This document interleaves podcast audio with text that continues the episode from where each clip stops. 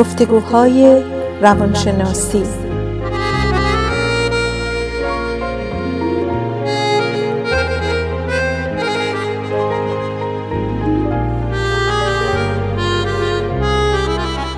با دکتر سعیده ملک افزلی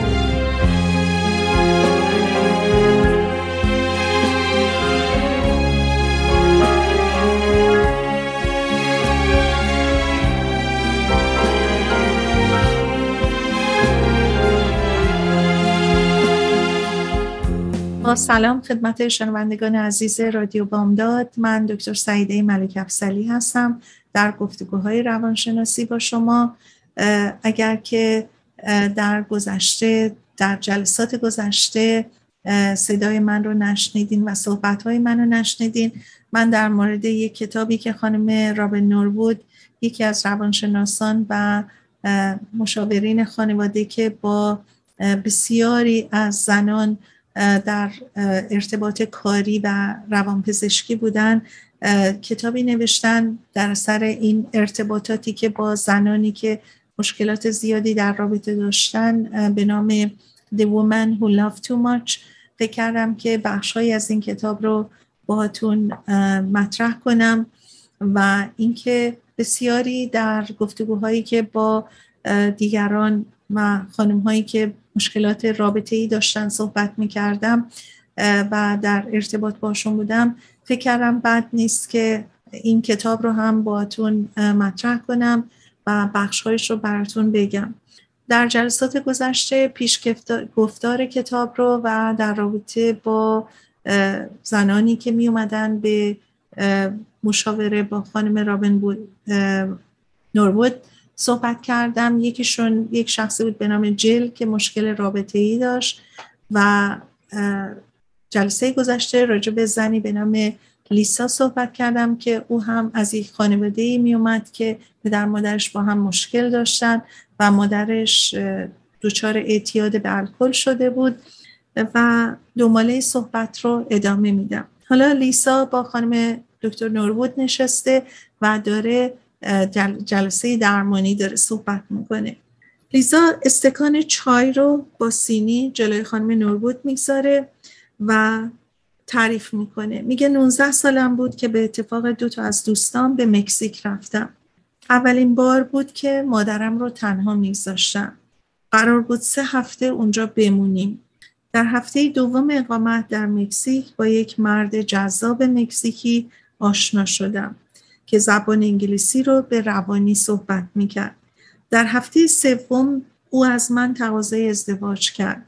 می‌گفت منو دوست داره و نمی‌تونه بدون من زندگی کنه. این احتمالا عالی ترین صحبتی بود که می‌تونست با من بکنه. در واقع حرفش این بود که به من احتیاج داره و من با تمام وجود می‌خواستم که مورد نیاز باشم. از اون گذشته انگار به شکلی می‌دونستم که باید از مادرم فاصله بگیرم.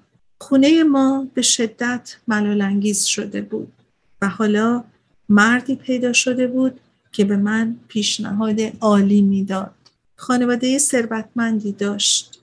خودشم تحصیل کرده بود. ظاهرا کاری نمی‌کرد که برای من قابل دیدن باشه. اما فکر می‌کردم باید ثروتمند باشه. که نیازی به کار کردن نداره. اینکه او با همه ثروتش می‌گفت برای خوشبخت شدن به من احتیاج داره موضوعی به شدت خوشحال کننده بود. به مادرم زنگ زدم و ماجرا رو با آب و تاب برا شرح دادم. مادرم گفت مطمئنم که تصمیم درستی گرفتی. اما کاش مطمئن نبود. تصمیم به ازدواج گرفتم که قطعا اشتباه بود. از احساسم مطمئن نبودم. نمی‌دونستم که آیا او رو دوست دارم و یا آیا اصولا او همان کسی است که من می‌خوام. تنها اینو می‌دونستم که سرانجام کسی پیدا شده بود که می‌گفت منو دوست داره. قبلا با هیچ مردی دوست نشده بودم. اونا رو ابدا نمیشناختم. تمام اوقات زندگی من صرف رسیدگی به مادرم شده بود و حالا کسی پیدا شده بود که به من پیشنهادی می‌کرد که برام مهم بود. می‌گفت منو دوست داره. مدت ها محبت کرده بودم و حالا احساس می‌کردم نوبت منه که محبت ببینم. احساس می‌کردم دیگه چیزی ندارم که به کسی بدم. بدون اطلاع پدر مادرش با من ازدواج کرد. حالا به نظر مزهک می‌رسید اما من این رو به حساب علاقه فراوان او به خودم گذاشتم. با خود گفتم او به قدری منو دوست داره که حاضره برای اینکه با من باشه از پدر مادر خودش بگذره. در اون زمان به ذهنم رسید که او از روی سرکشی با من ازدواج کرده. اقدامی که پدر مادرش رو عصبانی می‌کرد. اما نه اونقدر عصبانی که اون رو از خونه بیرون بندازن. اما حالا موضوع رو طور دیگه ای می‌بینم. او از نظر هویت جنسی خودش مشکلاتی داشت. و اگه همسری انتخاب می‌کرد زندگیش طبیعی تر جلوه می‌کرد. من برای او انتخاب خوبی بودم. من به عنوان یک خارجی در جامعه او خریدار نداشتم و کسی به حرفام بها نمی‌داد. اگه او با زنی از رده های اجتماعی خودش ازدواج کرده بود و این زن اون چرا من دیدم می‌دید مسلما در این خصوص با دیگران حرف می‌زد. بعد موضوع در همه شهر پخش می‌شد و همه میفهمیدن که موضوع از چه قراره. اما من به کی می‌گفتم؟ کی بود که با من حرف بزنه؟ کی حرف منو باور می‌کرد؟ البته فکر نمی کنم که این کارا رو به عمد می‌کرد. منم از ازدواج با او قصد به خصوصی نداشتم. شاید بهترینه که بگم فکر کردیم مناسب ازدواج با هم هستیم. فکر کردیم به هم می‌خوریم و اسمش رو عشق گذاشتیم. اما حدس می‌زنید بعد از ازدواج چه اتفاقی افتاد؟ مجبور شدم به خانه او برم و با کسانی زندگی کنم که حتی از ازدواج ما خبر نداشتن. به راستی که وحشتناک بود. اونها از من متنفر بودن. به نظرم رسید که تا مدتها از پسرشونم خشمگین بودن. من حتی یک کلمه اسپانیایی بلد نبودم. اما همه خانواده او می‌تونستن انگلیسی حرف بزنن که این کار نمی کردن. دهانم بسته شده بود منزوی شده بودم. از همون روز اول وحشت کردم. شوهرم بسیاری از شبها منو در منزل تنها میگذاشت. در اتاقم میموندم سرانجام یاد گرفتم که او بیاد یا نیاد بخوابم. من پیشا پیش راه رنج کشیدن رو در خانوادم آموخته بودم. به شکلی فکر می کردم این بهاییه که باید بپردازم برای اینکه کسی منو دوست داشته باشه. به نظرم کاملا طبیعی می رسید حالا ببینین این لیسا در زندگی در حقیقت بزرگ شدنش در خانوادهش مسائلی رو که براش اتفاق افتاده بود به چه شکلی حالا داره در رابطهش با یک مردی که آشنایی زیادی نداشته فقط سه هفته دیده بودش و چجوری بهش دل میبنده؟ چجوری اون رو باور می‌کنه؟ به خاطر اینکه محتاج بوده به اینکه محبت یکی رو داشته باشه. ما در جلسات گذشتم صحبت کردیم. یکی از اشتباهاتی که خیلی وقتا در زندگی ها میفته کمبودهای گذشته رو افراد و به خصوص ما در این کتاب داریم راجع به زنها صحبت می‌کنیم در یک مرد می‌بینن. یعنی فکر می‌کنن که اگر در رابطه با یک کسی باشن که بهشون عشق برزه بهشون بگه دوستشون داره دیگه تمام وجودشون رو می‌خوان در راه او بذارن. و انقدر این کم بود درشون زیاده که توجه به بقیه مسائل نمی‌کنن. فقط در این رابطه اون دوست داشتن و اون کشش هایی رو که دارن و اون که در حقیقت بتونن متقابلا خودشون رو در خدمت اون بگذارن در راهی میرن که بدون اینکه توجه داشته باشن این راه درسته یا نه قدم می‌گذارن و بعد به مشکلات برمیخورن. لیسا ادامه میده میگه اغلب اوقات دیر به منزل میومد بوی عطر زنانه می‌داد به راستی که چندشاور بود.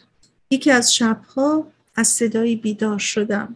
شوهرم رو دیدم که لباس خواب منو پوشیده جلوی آینه ایستاده و از خودش تعریف می‌کنه. از او پرسیدم که چیکار می‌کنی؟ در جوابم گفت به نظر تو من زیبا نیستم. و بعد یه شکلکی در آورد و من خوب که نگاش کردم دیدم که روژ لب منو هم به لبش مالیده. بعد میگه سرانجام حادثه ای مرا به خودم آورد. فهمیدم که باید از اون خونه برم. به قدر کافی سختی کشیده بودم اما تردید نداشتم که تقصیرش به گردن خود منه. فکر می‌کردم باید به اون بیشتر محبت کنم. تا منو بیشتر دوست داشته باشه و پدر و مادرش رو وادار کنی که منو دوست داشته باشن. درست مانند مورد مادرم. فکر می‌کردم باید بیشتر تلاش کنم. اما مشکل بود. احمقانه بود. بکنید که در یک چنین شرایط زندگی لیسا فکر می‌کرده که شاید باید به این آدم بیشتر محبت بکنه. یعنی تقصیر رو باز به گردن خودش مینداخته که حتما من تلاش کافی نکردم. یه مقداری از واقعیات افراد به دور میفتن و نمی‌تونن درست تصمیم بگیرن نمی‌تونن متوجه باشن که در چه شرایطی قرار گرفتن. و لیسا هم همانند جل در حقیقت در شرایطی قرار گرفته بود که می‌خواست فکر کنه که کوتاهی اون بوده که شوهرش به این صورت شبدیر می اومده یا کارایی رو که می‌کرده می‌کرده. پولی در بسات نداشتم. لیسا میگه امکان کسب درآمد هم وجود نداشت.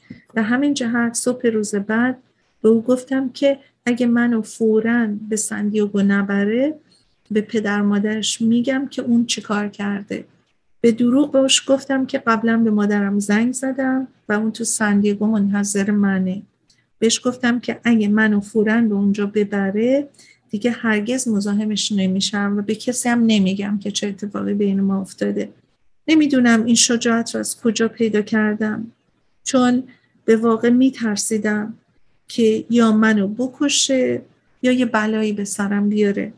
اما به هر صورت موفق شدم.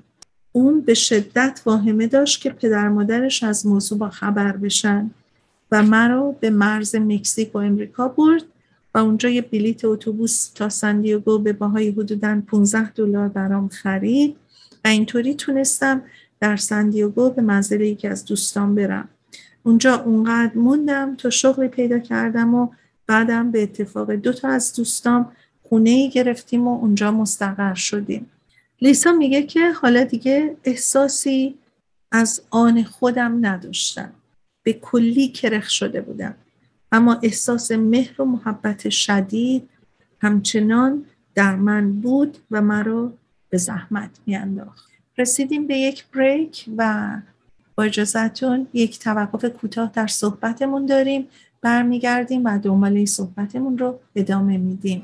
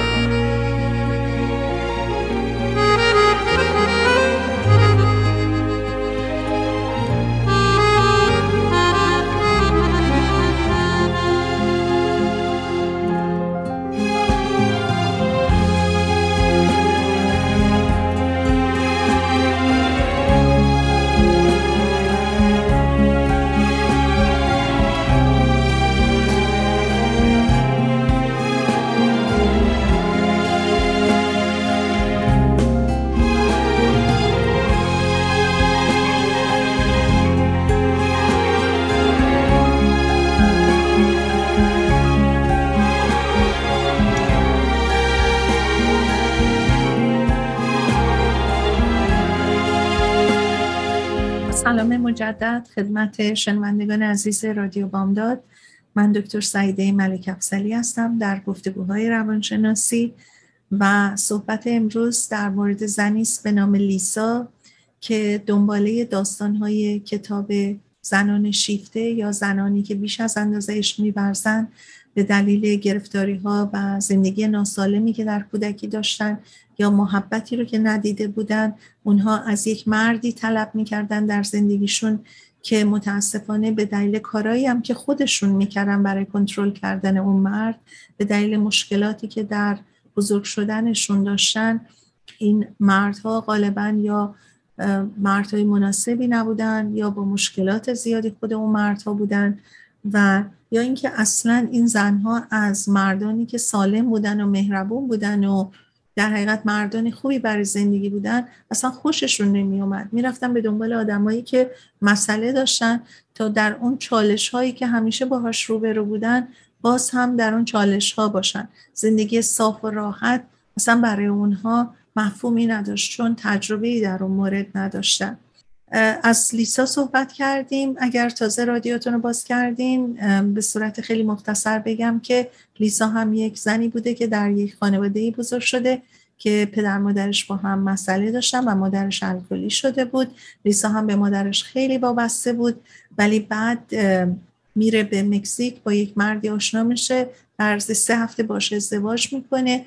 به مشکلات زیادی برمیخوره. نهایتا شوهرش رو تهدید می‌کنه که اگه نیارش به سندیاگو به پدر مادر اون شوهرش میگه که این چه مشکلاتی داره و اون هم چون خیلی از پدر مادرش رو درواسی داشته و حساب میبرده در حقیقت قبول می‌کنه و لیسا رو میاد به سندیاگو می‌ذاره. لیسا هم میره به منزلی که از دوستاش. دوماله صحبت رو ادامه میدیم. لیسا میگه که در سه چهار سال بعد از اینکه اومدم به سندیگو با اشخاص متعددی معاشرت کردم. نه اینکه از اون خوشم می اومد بلکه احساس می کردم که به من احتیاج دارن. بسیاری از اونها درگیر اعتیاد بودن. با اونها در نقاط مختلفی آشنا می شدم اما این احساس در من بود که به من احتیاج دارن و باید کاری براشون بکنم.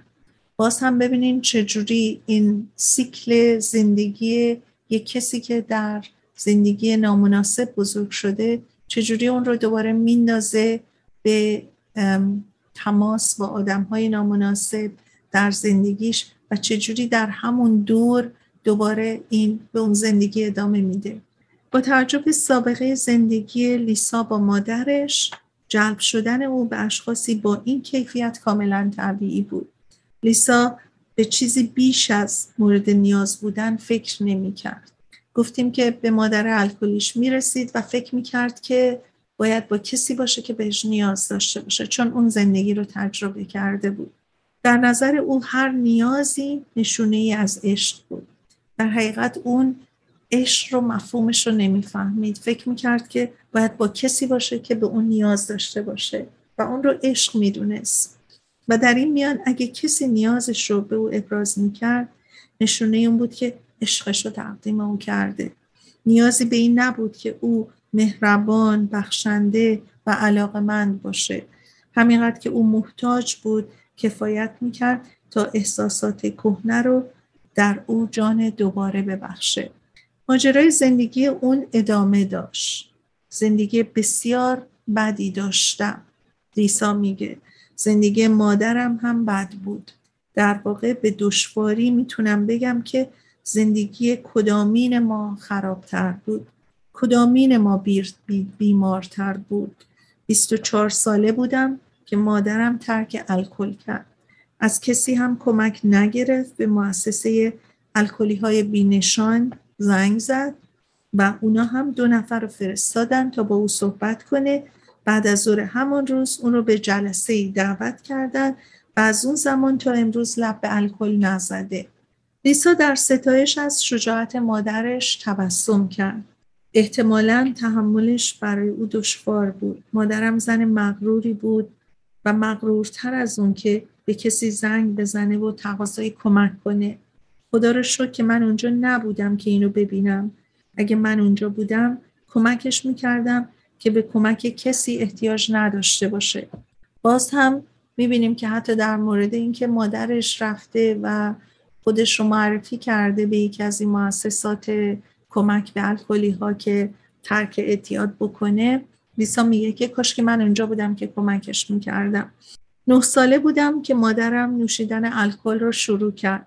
وقتی از مدرسه می اومدم اونو می دیدم که از خود بی خود روی مبل افتاده. یه بطری کنارش بود. خواهر بزرگترم از من عصبانی می شد و می گفت که به واقعیت ها بی توجه هم. اما من به قدری مادرم رو دوست داشتم که نمی‌تونستم بپذیرم کار بدی انجام میدم یا او کار بدی انجام میده. ما به شدت به هم نزدیک بودیم. خودم و مادرم رو میگم. به همین جهت وقتی رابطه پدر و مادر به هم خورد دلم می‌خواست برای کمک به او کاری صورت دهم. در واقع خوشبختی مادرم بزرگترین خواسته زندگی من بود. احساس می‌کردم تنها کاری که از من ساخته است اینه که دختر خوبی باشم. به این دلیل سعی می‌کردم که از جمعی جهات خوب و بی کم و کاست بشم. از مادرم میپرسیدم آیا به کمک احتیاج داره؟ بدون اینکه کسی از من بخواد آشپزی و نظافت می‌کردم. سعی می‌کردم چیزی برای خودم نخوام. این یک کودک نه سال است که داره راجع به زندگیش صحبت می‌کنه.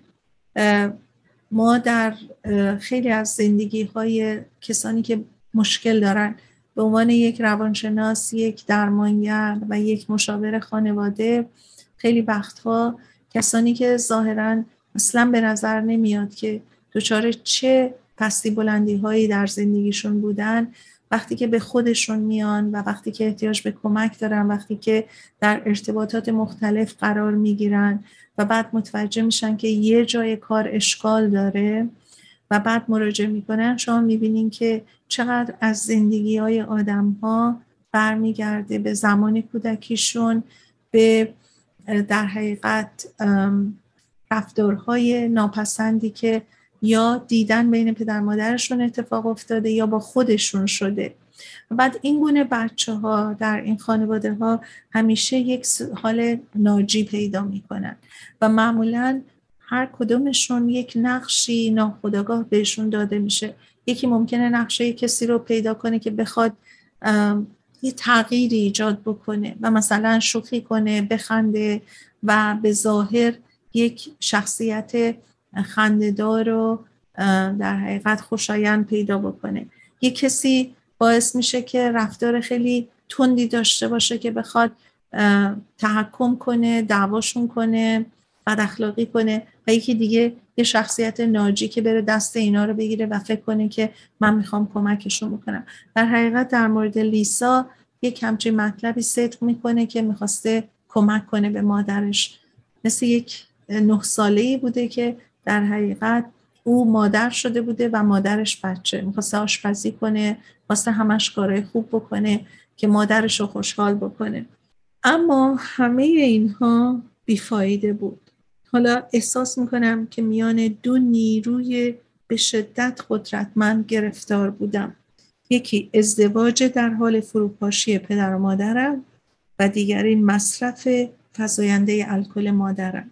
کار چندانی از من ساخته نبود اما این مانع تلاش من نبود و وقتی در کاری موفق نمی شدم همه تقصیرها رو به گردن می گرفتم و خودم رو مستوجب شماتت می دونستم می‌دونین بدبختی او مرا رنج می‌داد. می‌دونستم که خود منم می‌تونم در شرایط بهتری قرار بگیرم. مثلا موضوع درس مدرسه رو در نظر بگیرید. در کار درس خوندن بعض اونقدرها درخشان نبود. برای اینکه در منزل از جهات مختلف تحت فشار بودم. باید از برادرم مراقبت می‌کردم باید غذا تهیه می‌کردم و بعدم برای کمک به معیشت خانواده یه جای کار می‌کردم. در مدرسه باید دست کم به یکی از استادام ثابت می‌کردم که شاگرد کودنی نیستم. اما در زمینه های دیگه به من می‌گفتن که بعضم اونقدر خوب نیست. نمی‌دونستن چقدر تلاش می‌کنم. نمی‌دونستم برای سرسامون دادن به خانوادم در چه شرایط دشواری قرار گرفتم. نمرات جالبی نمی گرفتم پدرم اعتراض می‌کرد و مادرم گریه می‌کرد. من خودم رو به خاطر کامل نبودن سرزنش می‌کردم و بیش از پیش بر شدت تلاشم اضافه می کردم. در خانواده های به شدت ناسالم مثل خانواده لیسا که به ظاهر مشکلات لاینحلی درش وجود داره خانواده میچسبه به موضوعات کم اهمیت تری مثلا فرض کنین درس لیسا. انقدر همه بهش توجه می‌کردن مادرش سر درس لیسا گریه می‌کرده پدرش عصبانی می‌شده. در حقیقت یه زندگی داره از هم میپاشه. و برای اینکه توجه رو به جای دیگه جلب بکنن معمولا می‌زنن به یه چیز دیگه. و ما در جلسات گذشتم صحبت کردیم که خیلی وقتا ممکنه که پدر مادر اختلاف هم داشته باشن گفتگو هم داشته باشن و بچه متوجه بشه. ولی ما ممکنه که به بچه بگیم که نه اتفاقی نیفتاده. تو هم فکر می‌کنی که من عصبانی شدم. و ما در حقیقت می‌خوایم سر این بچه رو گول بزنیم که بگیم که چیزی نشده و تو اصلا اشتباه کردی. حالا فکر کنی حال اون بچه به چه صورت میشه؟ این بچه به خودش هم دیگه شک می‌کنه. میگه من دیدم که اینا با هم دعوا می‌کردن عصبانی شدن. حالا من آیا اشتباه کردم یا مادرم به من دروغ میگه؟ هر کدومش رو نگاه بکنین ببینین بچه در چه کانفیوژنی قرار می‌گیره. حالا از اون طرف هم خانواده هایی که دچار مشکلات عمیقتری هستن وقتی یه مسئله در مورد بچه ها میشه در حقیقت یک بیراهی می‌زنن به اینکه توجه ها رو به اون جلب بکنن به جای اینکه برسن به اینکه مشکلات خودشون رو حل بکنن. اینجام لیسا برای اینکه تو خونه کار می‌کرده برای اینکه تمام تمرکزش رفته بوده روی مادرش و مشکلات خانوادگیشون و بعد کارم می‌کرده طبیعتا نمره خوبی نمی‌گرفته. بنابراین تمام توجه ها میره به طرف اینکه لیسا مثلا چرا درسش خوب نیست مادرش گریه می‌کرده. بنابراین باز دوره مسئولیت شدید میفته رو دوش لیسا که باز احساس بدی می‌کرده که من باعث این چیزا هستم. حالا مادرم ناراحته حالا پدرم ناراحته. خب ببینید در اون شرایط یک بچه ای که 15 16 سالشه حالا داره های سکول میره. هر شاید ما فکر کنیم که این بچه بچه فهمیده هستش ولی این بچه هنوز اون مغزش دفعه پیشم گفتیم کامل نشده که بتونه آینده نگری داشته باشه بتونه اون مسائلی رو که اتفاق میفته به درستی ببینه. بنابراین اون که نمی‌تونست قضاوت بکنه که بابا من اگه نمره خوبی نمی‌گیرم تقصیر من نیست تقصیر شرایط زندگی من نمی‌رسم درسم بخونم نه حواسم به درسمه. ولی چی فکر می‌کرده؟ فکر می‌کرده که من باعث این مسائل هستم و مثلا پدر مادر من یه لابد اختلافاشون هم به خاطر همینه و باز دوباره فکر می‌کرده که من یه کار بدی کردم. رسیدیم به یک بریک دیگه برمیگردیم و دنباله صحبتمون رو ادامه میدیم.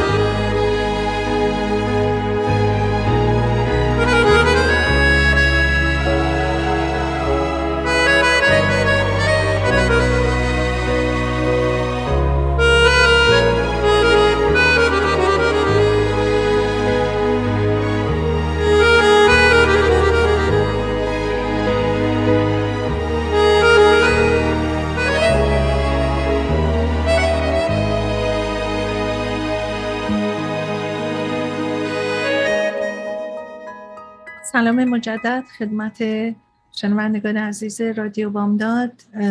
با شما هستم در گفتگوهای روانشناسی. دنباله صحبت رو در مورد لیسا ادامه میدم.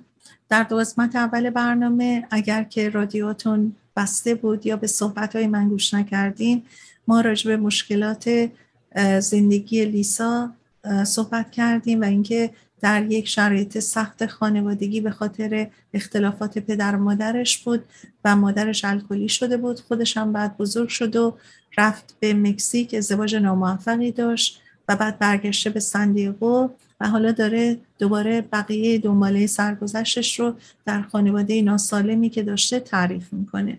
فشار روی لیزا بسیار زیاد بود. او نه تنها باید فکری برای مشکلات پدر و مادرش می‌کرد نه تنها باید مسئولیت های مادرش رو به عهده می‌گرفت بلکه همه اشکالات موجود در خانواده رو متوجه خودش می‌دونست. معتقد بودند که او مسبب بدبختی حاکم بر این خانواده است. به سبب ابعاد وظیف وسیع وظایف و سختی هایی که بر دوش او بود به رغم همه تلاشهاش هرگز موفقیت رو تجربه نکرد و در این شرایط طبیعی بود که احساس خوب بودن، ارجمند بودن، اعتماد به نفس داشتنش کم می‌شد. یکی از روزها به بهترین دوستم زنگ زدم و گفتم می‌خوام با تو حرف بزنم. می‌تونی اگه بخوای در حالی که من حرف می‌زنم حتی تو کتاب بخونی. فقط من می‌خوام با یکی حرف بزنم. مجبور نیستی به حرفم گوش بدی. تنها به کسی احتیاج دارم که تلفنی با او حرفمو بزنم. همین که کسی گوشی رو برداره کافیه. حتی باور نمی کردم که اصولا شایستگی اونو داشته باشم تا درباره مشکلاتم با کسی حرف بزنم. اما او البته به حرفام گوش داد. بعد توصیه کرد با مؤسسه الکلی های بینشان تماس بگیرم. همه تقصیرها رو به گردن پدرم گذاشته بودم و از او متنفر بودم. من و لیسا بیان که حرفی بزنیم الان خانم دکتر نوروود صحبت می‌کنه. در سکوت چایمان را نوشیدیم اما او در سکوت خود با خاطرات ناخوشایندش دست به گریبان بود. لحظه بعد به صحبتهاش ادامه داد. 16 ساله بودم که پدرم ما رو ترک کرد. خواهر بزرگترم قبلا خانه را ترک کرده بود. او از من سه سال بزرگتر بود. وقتی 18 ساله شد کار تمام وقتی پیدا کرد و خودش رو از ما مستقل کرد. حالا مادرم برادرم و من باقی مونده بودیم. فکر می‌کنم به تدریج به خودم فشار می آوردم که اون رو سالم و شاداب ببینم و باید از برادرم هم نگهداری می‌کردم. اینطور بود که به مکزیک رفتم. ازدواج کردم و بعدم طلاق گرفتم و برگشتم. پنج ماه بود که مادرم در برنامه درمان الکلی ها الکلی های بینشان شرکت می‌کرد که با گری ملاقات کردم. از کشیدن سیگار ماریجوانا نشعه شده بود. به اتفاق یکی از دوستام کمی گردش کردیم. دوستم اونو میشناخت. در تمام مدت یه سیگار ماریجوانا گوشه لبش بود. از او خیلی خوشم اومد. او هم از من خوشش اومده بود. اینو از طریق دوستم به من اطلاع داد. چند روز بعد زنگ زد. به او گفتم که روبروی من بشینه تا تصویرش رو بکشم. یک احساس غریبی داشتم. باز هم نشعه بود. روبروی من نشسته بود و آرام حرف می‌زد. مجبور شدم نقاشی رو متوقف کنم. دستام به شدت میلرزید و لرزش به قدری زیاد بود که هیچ کاری نمی‌تونستم بکنم. صفحه نقاشی رو کنار زانوام گذاشتم و دستامو پشت اون مخفی کردم تا متوجه لرزش دستام نشه. حالا می‌دونم که علت رشه دستام این بود که گری دقیقا مثل مادرم وقتی الکل می نوشید حرف می‌زد. مثل او مکس های طولانی می‌کرد و بر کلماتش تاکید میذاشت.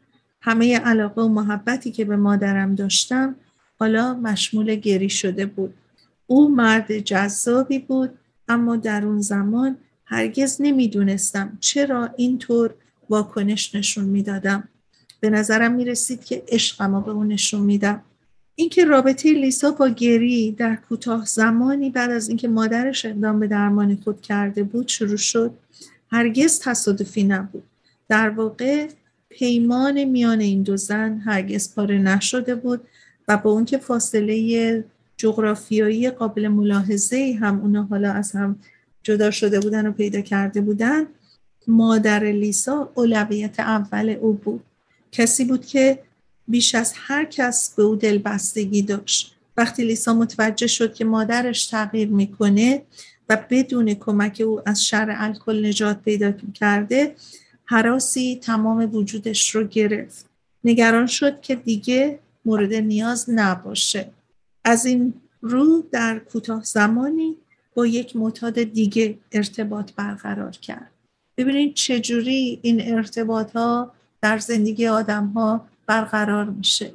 بدون اینکه خودشون متوجه باشن. مادرش حالا الکلش رو ترک کرده. دیگه اون کودکی نشده بود که لیسای مادر ازش مراقبت بکنه. حالا اومده با یک مردی داره روبرو میشه که این مرد هم در حقیقت معتاد ماریجوانا هستش.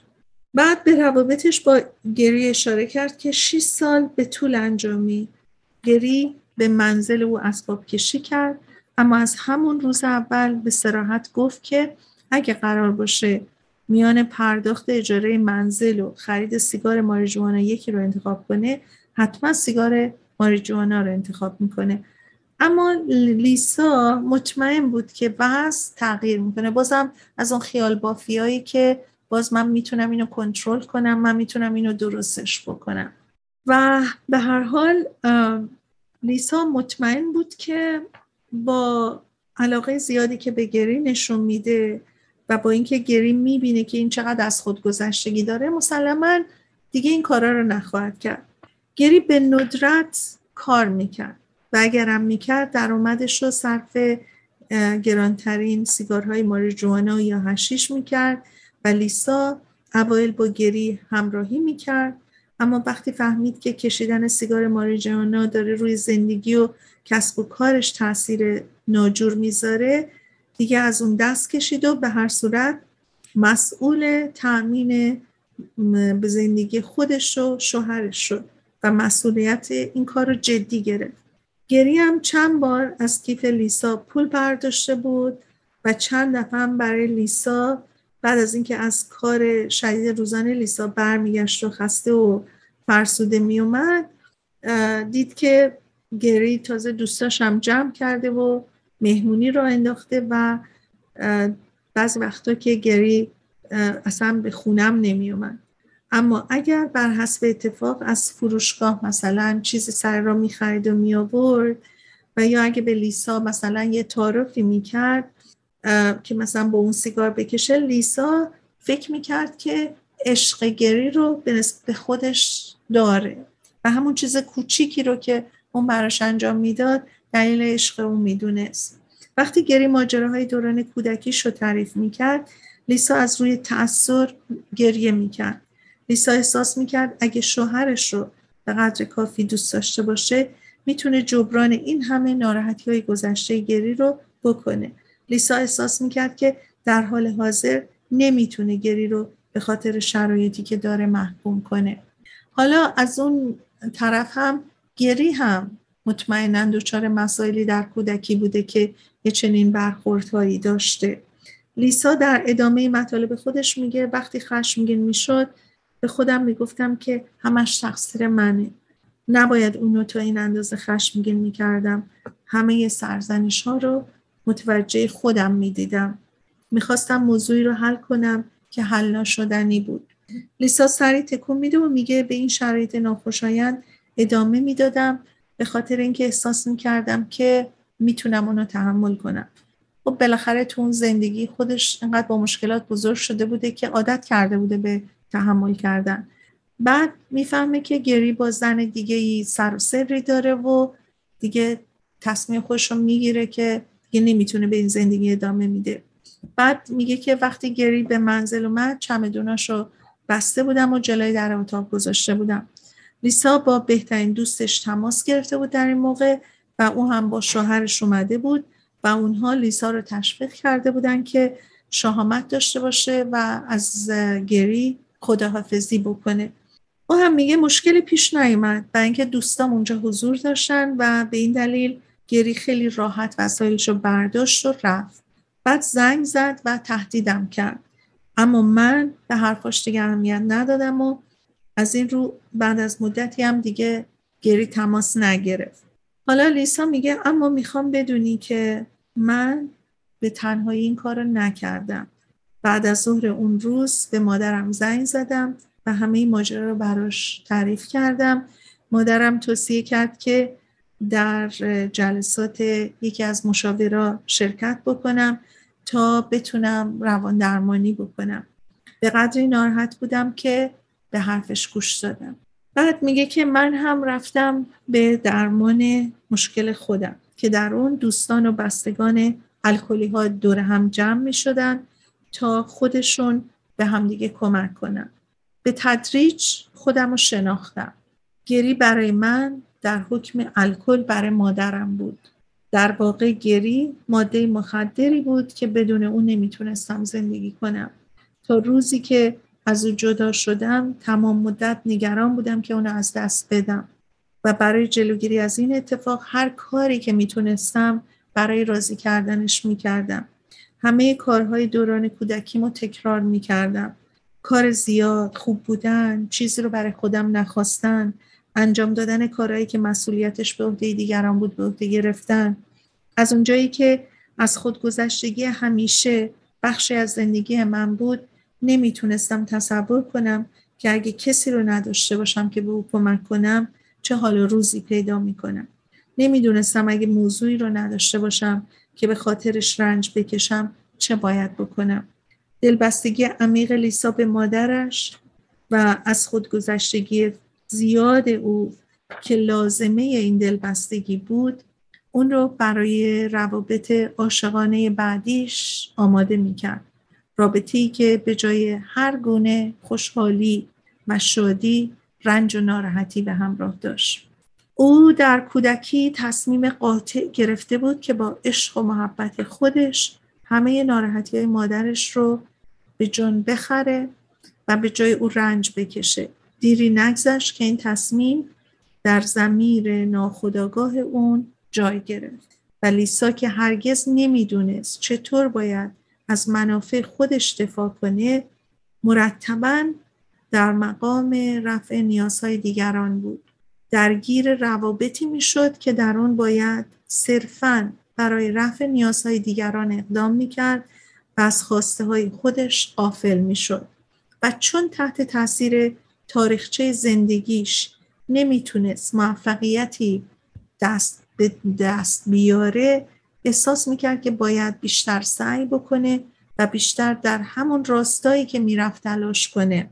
گری با اعتیادی که داشت و با وابستگی احساسی و بدرفتاریاش بدترین ویژگی های پدر مادر لیسا رو با هم ترکیب کرده بود و عجیب بود که همین ویژگی های ناخوشایند نظر لیزا رو به گری جلب کرده بود. اگه در کودکی با پدر و مادرمون روابطی حسنه محبت آمیز و متناسب داشته باشیم در سالهای بلوغ و بزرگی با اشخاصی در ارتباط میشیم که از همین ویژگی ها برخوردارن. اما اگه پدر مادرمون با ما رفتاری خسمانه انتقاد آمیز ظالمانه و سلط جویانه رو در حقیقت انجام بدن اگر به ما بیش از اندازه وابسته می شدن در برخورد با اشخاصی که بعدا به زندگی ما وارد میشن همین رفتار رو درست و عاقلانه می‌دونیم و تن به اون میدیم. ما با کسانی که شرایط دوران کودکیمون رو بازآفرینی می‌کنن برخوردی راحت داریم و از ناحیه اونا مشکلی احساس نمی کنیم و حال اون که اگه در شرایط ارتباطی سالمتری قرار بگیریم راحت نیستیم. چون این تجربه رو نکردیم. ممکنه در برخورد با های سالمتر احساس کسالت و تکدر خاطر کنیم زنان شیفته یعنی زنانی که بیش از حد تناسب مهر میورزند در برخورد با شرایط مطلوبتر و سالمتر احساس ناراحتی می‌کنن. این اشخاص به عادت دوران کودکی نیازهای دیگران رو بر نیازهای خودشون مقدم می‌دونن. لیزا سرگذشتش رو اینطور به پایان می‌بره. که آرامش و سکوتی که با رفتن گری برام ایجاد شد چیزی نمونده بود که دیوونم کنه. و اینکه تجربه نمی‌کرد. همیشه باید با این چالش ها روبرو می‌شد. اما به تدریج زندگیم وضع عادی تری پیدا کرد و به شرایط جدیدتری عادت کردم. حالا با کسی در ارتباط نیست. این رو می‌دونست که هنوز بیمارتر از اونه که بتونه با کسی روابط سالمی برقرار بکنه. و خودش میگه می‌دونم در حال حاضر اگه مردی رو برای زندگیم انتخاب کنم به کسی در حد گری می‌رسم. و اینطور برای نخستین بار در زندگی خودم اولویت اول زندگیم شد. می‌خوام دیگه در شرایطی قرار بگیرم که به خودم برسم و خودم رو تغییر بدم. لیسا در ارتباط با گری مانند مادرش در ارتباط با الکل از یک بیماری رنج می برد. گرفتار وسواس و استرابی بود که به تنهایی بر اون اختیاری نداشت. همونطور که مادرش به تنهایی و بدون کمک دیگران نمی‌تونست خودش رو از شر الکل نجات بده لیسا هم با گری رابطه اعتیادآمیز داشت در کار مقایسه میان این مادر و دختر از واژه اعتیاد به مفهوم واقع کلمه استفاده می کنیم.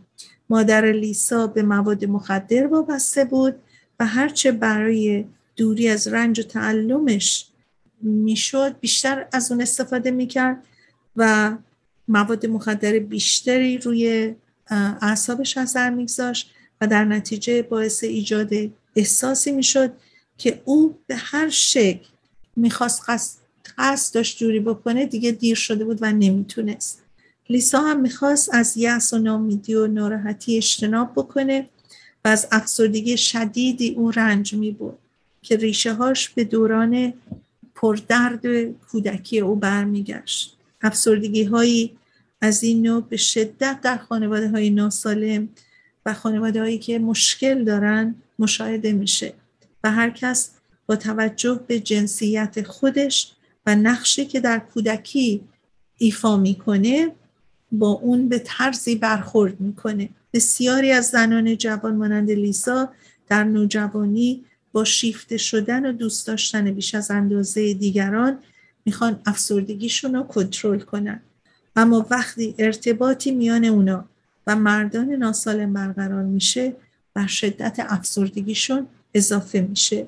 اینطور شریک زندگی سالم بی تفاوت بی صداقت یا به عبارتی همسری مشکل و مسئله ساز برای این دست از زنان در حکم اون ماده مخدر میشه و احساساتشون رو جلب می‌کنه. در واقع این دو نوع اعتیاد همانند یکدیگرند و غلبه بر اونها هم به یک اندازه دشواره. اعتیاد زن به شوهرش ریشه در مسائل خانوادگی داره. خوشبختانه فرزندان خانواده های الکلی در مقایسه با فرزندان خانواده هایی که مشکل اعتیاد دارن و به مواد مخدر رو میارن موقعیت بهتری دارن. چون در اغلب نقاط سازمان هایی هستش که به کمک افراد الکلی میاد و اونها رو نجات میده. بهبود پیدا کردن از روابط ناسالم نیست به کمک اشخاص زیصلاحی نیاز داره تا این چرخه اعتیاد شکسته بشه. مهم اینه که زنان زندگی سالم رو یاد بگیرن. باید به احساسی از ارزشمندی برسن. و برای رسیدن به این کیفیت باید از منابعی سوای مردانی که نمی‌دونن چگونه می‌تونن اونا رو نجات بدن استفاده کنن. مهم اینه که هر کس برای رسیدن به احساس خوشبختی به خودش متکی باشه. متاسفانه کسانی که گرفتار روابط اعتیادگونه هستن و اونایی که اسیر اعتیاد به مواد مخدر هستن به اشتباه گمان می‌کنن که به تنهایی می‌تونن خودشون رو نجات بدن و تحت همین ذهنیت مترصد کمک میشن و اینطور امکان بهبود خودشون رو از دست میدن. تحت تاثیر باور اینکه خودم می‌تونم از پس مشکلم بر بیاد گاهی اوقات شرایط قربانیان به قدری وخیم میشه که چاره ای جز مداخله اشخاص سالس باقی نمیمونه. لیسا هم باید وضعش به حدی وخیم می‌شد تا به این نتیجه می‌رسید که بر مشکلش بتونه غلبه پیدا بکنه. و دیدیم که چگونه دوستش و همسر دوستش اومدن و اون رو کمک کردن که گری رو از زندگیش بیاره بیرون. اشکال دیگه بر سر راه لیسا این بود که جامعه ما به طور کلی بر شیفتگی در شیفتگی بیش از اندازه اشخاص در روابط و مناسبات عاشقانهشون در حقیقت تاکید می‌کنه و به اون به عنوان یک ارزش نگاه می‌کنه. در بسیاری از سرودها و ترانه ها در بسیاری از نمایشات و نوشته های کلاسیک عاشقانه و فیلم ها و تئاتر ناظر روابط عاشقانه و محبت محبت آمیز بیشماری هستیم که در نهایت میشه گفت شاید عاقلانه و بالغانه نیست. و با این حال بسیار با شکوه و زیبایی راجع به اونها توصیف میشه. به ندرت الگوهای از افراد بالغ و عاقل پیدا می‌کنیم که روابطی سالم معتدل صادقانه و غیر سلط جویانه رو در حقیقت ما در نمایشات در تیوی در این سریال ها ببینیم. و در این جامعه به خصوص همیشه برای جلب توجه بینندگان و شنوندگان معمولا داستانهایی رو مطرح می‌کنن که اتفاقا داستانهایی که توش مسائل خیلی حاد متفاوتی وجود داره که متفاوت باشه از یک زندگی سالم و در حقیقت معتدل و مناسب. و به هر حال باید به برداشت هایی که از عشق میشه توجه بیشتری بکنیم از رویا بیایم بیرون و به مقوله روابط به شکل دیگری نگاه بکنیم. چون خیلی وقتها ما در حقیقت جای یک زندگی واقعی و یک عشق درست رو با داستانهای رویایی یکی می‌بینیم. و به همین دلیل هستش که وقتی وارد ارتباط با یک شخصی میشیم در اثر اون رویاهایی که برای خودمون ساختیم و شاید اونجوری که جامعه در فیلم ها در تئاتر و در موسیقی حتی نشون میده ما به دنبال اون میگردیم. در حالی که اگر زندگی واقعی رابطه درست رو از ابتدا در کودکی در زندگی پدر مادرمون ببینیم ما در ذهنمون و در رفتارمون در تجربهمون اون چیزی رو دیدیم که بر اساس اون خودمون هم زندگی آیندهمون رو می‌سازیم و زندگی آیندهمون رو انتخاب می‌کنیم. به ندرت الگوهایی ما از افراد عاقل پیدا می‌کنیم که روابطی صادقانه و روابطی درست داشته باشن.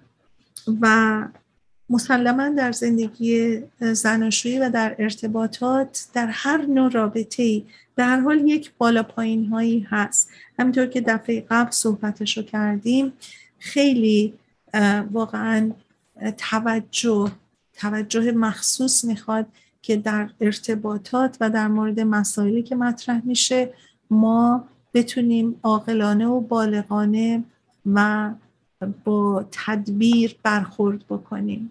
به هر صورت در اینجا برنامه گفتگوهای روانشناسی رو خاتمه میدم. دنباله صحبت رو در هفته آینده با شما دنبال می‌کنم. ممنونم که شنونده برنامه گفتگوهای روانشناسی بودین. هفته خوشی رو براتون آرزو می‌کنم و به امید گفتگوهای بیشتر در هفته آینده.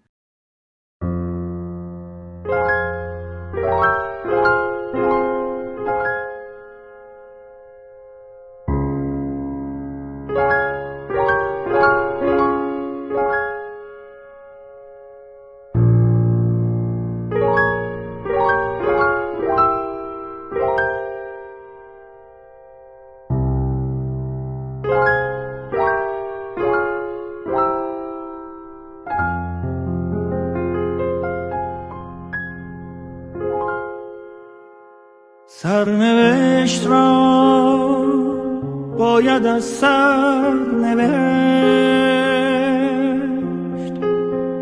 شاید این بار کمی بهتر نوشت. عاشقی را غرق در باور نوشت. قصه ها را به دیگر از کجا این باور آمد که گفت گر رود سر بر نگردد سر.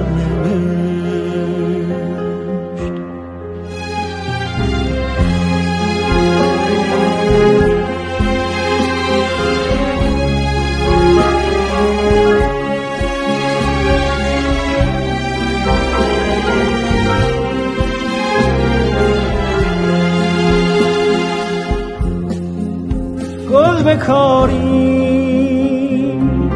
از دل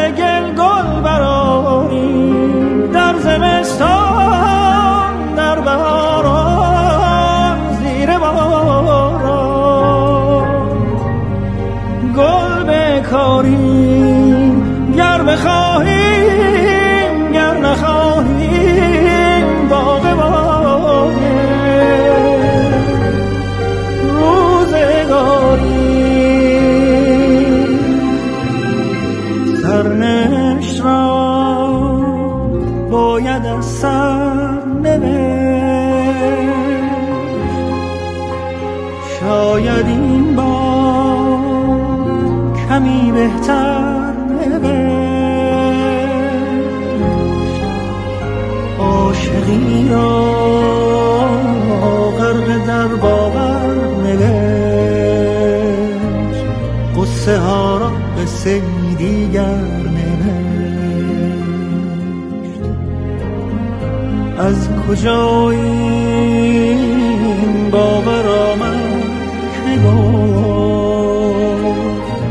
رود سر بر نگردد سر.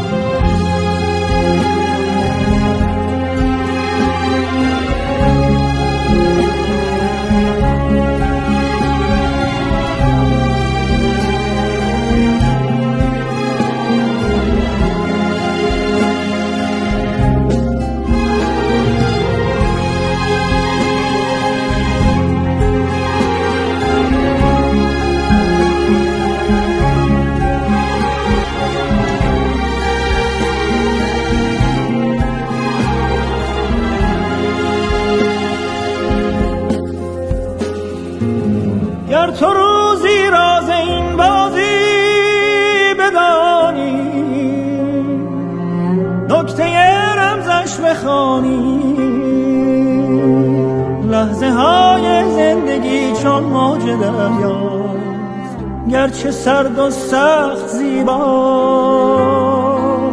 موج این دریا گرت از سر گذشته سر نوشتت سر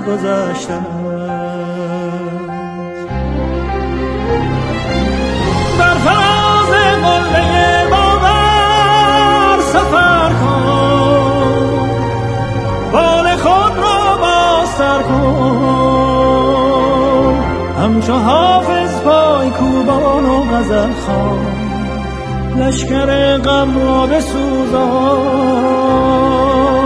بر فلک سخفی نمانده این زمانه هر بزن تا بیکرانه. سرنوشت را باید از سر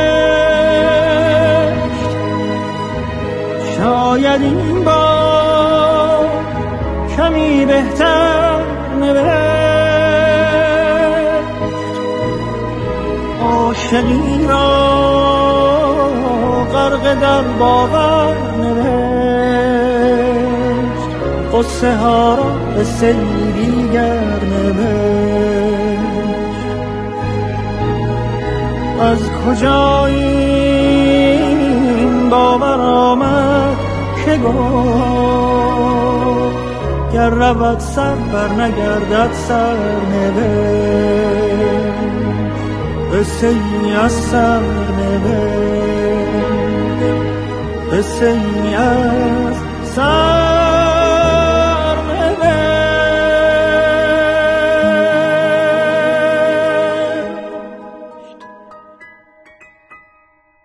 رادیو بامداد صدای ما و شما با زبانی آشنا.